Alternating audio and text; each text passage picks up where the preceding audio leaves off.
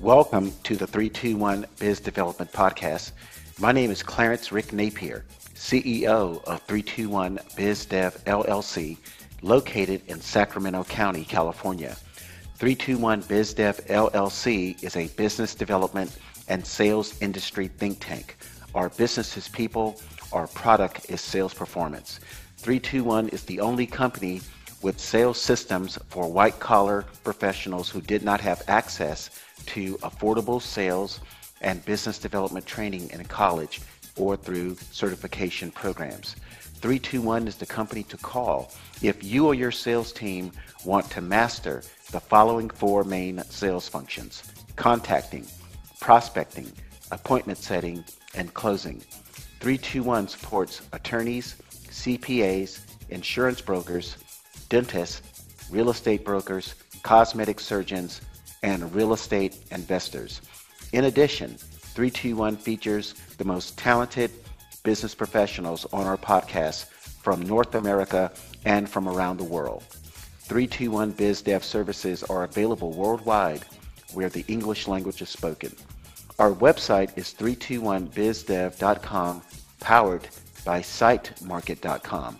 We can be reached toll-free in the U.S. and Canada at 833-321-3212. We hope you enjoy today's podcast. Hello, 321 Biz Development podcast listeners. The title of this podcast is The Sales Fog. And this podcast is going to be one of the easiest ones we've ever done because this podcast titled The Sales Fog is a sort of a summary of many podcasts on the subject of sales performance produced over the last 2 years. What is a sales fog in the context of sales training in the white-collar, big-ticket, high-priced product and service industries?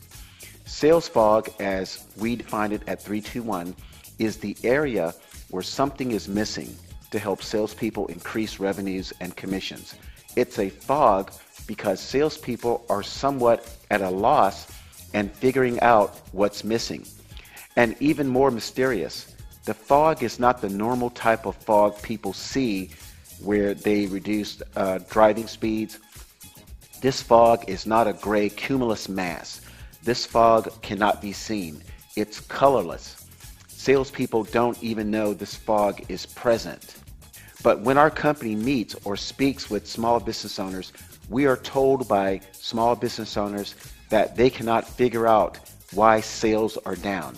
Or what's even more alarming, small business owners have accepted current low sales performance conditions as normal. Those small business owners who do recognize the problem will often try anything and everything they can to fix the sales performance issue, including spending a lot of money on solutions with meager results. Or if the sales organization has many sales reps, the answer is more product training. Sure, that's it. That will work. Real estate or insurance agents are not hitting their sales goals because realtors need another lunch and learn about two-year home warranty, or insurance agents need to firmly understand the benefits and features of term life insurance. Okay, on these last two examples, I was being sarcastic, but I think you get the point. How long may this sales fog challenge last? A salesperson could be in the sales fog for 2 years, 5 years, 20 years, or longer. The salesperson, sales manager, or even the owner can sell in the fog for their entire career. So what exactly is this sales fog, and why does it exist? Again, the sales fog is without shape or color. The sales fog is actually a space that needs to be filled. The sales fog symbolizes what's missing in the salesperson's way he or she sells. What is missing? Why is something missing? And how large is this void that is missing? First, let's talk about the size of the void. The missing component can be as large as 70% for realtors and insurance agents, and about 40% for dentists, attorneys, CPAs, and cosmetic surgeons. Why does this fog exist? Well, there are several reasons why the void exists. And again, we're talking about this fog that is stopping salespeople from achieving higher performance. Number one, the void exists because most small business owners have never had sales training. In a booming national economy due to government pro-business policies, at best, realtors and insurance agents are 70% equipped, and dentists, attorneys, CPAs, cosmetic surgeons are 60% equipped to do well in their businesses because consumers have discretionary income. In a poor performing economy due to government anti-business economic policies, agents are 30%, and dentists, attorneys, CPAs, and cosmetic surgeons are 40% equipped to do well. So why the low percentage during a poor economy? Competition and fewer consumers with discretionary income are the reasons why insurance agents are only 30% equipped to do well, and dentists, attorneys, CPAs, cosmetic surgeons are 40% equipped to do well. Number two, the void exists because small business owners unconsciously care about their own self-interest during the prospect engagement period. Small business owners don't intentionally put their money-making needs before establishing prospect meaningful dialogue.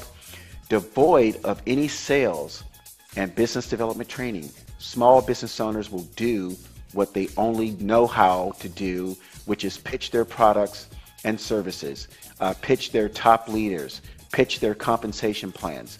Now, all of this is fine. We live in a free country, and it's up to every person, every prospect, every potential customer to make the best decision about what they want to buy. But when will businesses and salespeople begin to put their prospects first? The best way to describe the scenario where salespeople put themselves first is the dating scene. Oh boy, here we go. So now I'm going to talk about this scenario about a guy being interested in a woman. So a guy sees this woman that is totally gorgeous. The guy approaches the woman and starts a conversation, which is good, and asks the woman for a phone number, but that's good. After talking on the phone and seeing each other casually while out in public a few times, the guy asks the woman out on a date, which is good.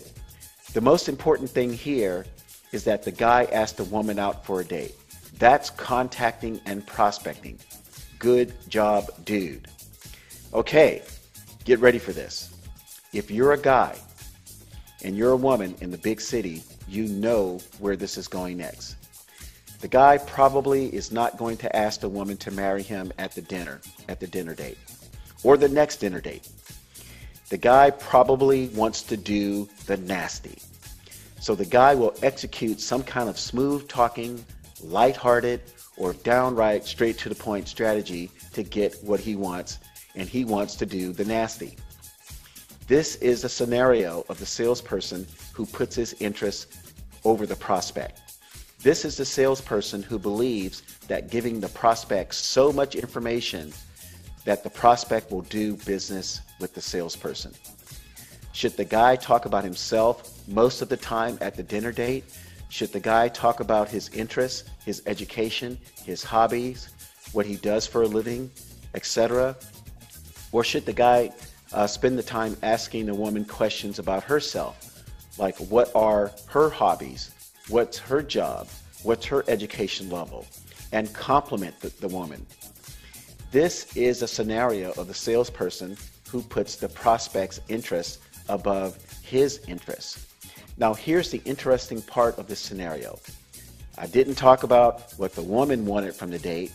Maybe the woman equally wanted to do the nasty too, as much as the guy wanted to do the nasty. Or maybe she is looking for a long-term relationship or marriage. Maybe the guy is looking for a long-term relationship or marriage. If either is the case, meaning the guy and the woman both want to do the nasty, or the guy and the woman both are looking for a long-term relationship or marriage, the conversation about whose interest comes first is a moot point. The two were just meant to be together. But in the world of selling, it's rare that a salesperson and a prospect naturally want to do business without that right place, right time magic. In reality, psychologists who study consumer behaviors say only 7% of appointments end in a sale because the prospect just wants to buy, meaning the salesperson who talks 90% of the time at the appointment and totally disregards the prospect's needs will still get the sale. To wrap it up, no pun intended, to clear the sales fog, salespeople should focus more on learning about their prospects during appointments.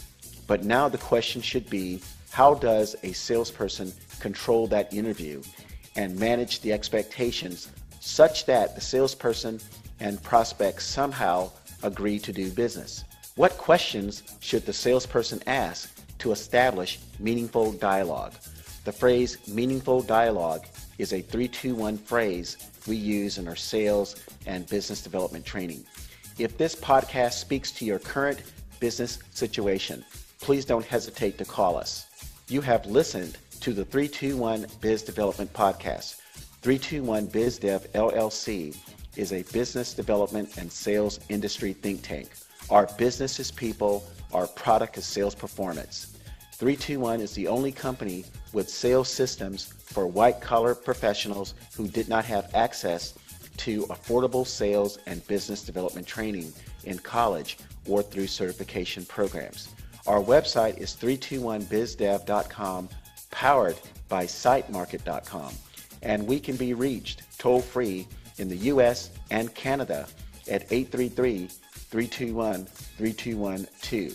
We hope you enjoyed today's podcast. Make it a great day.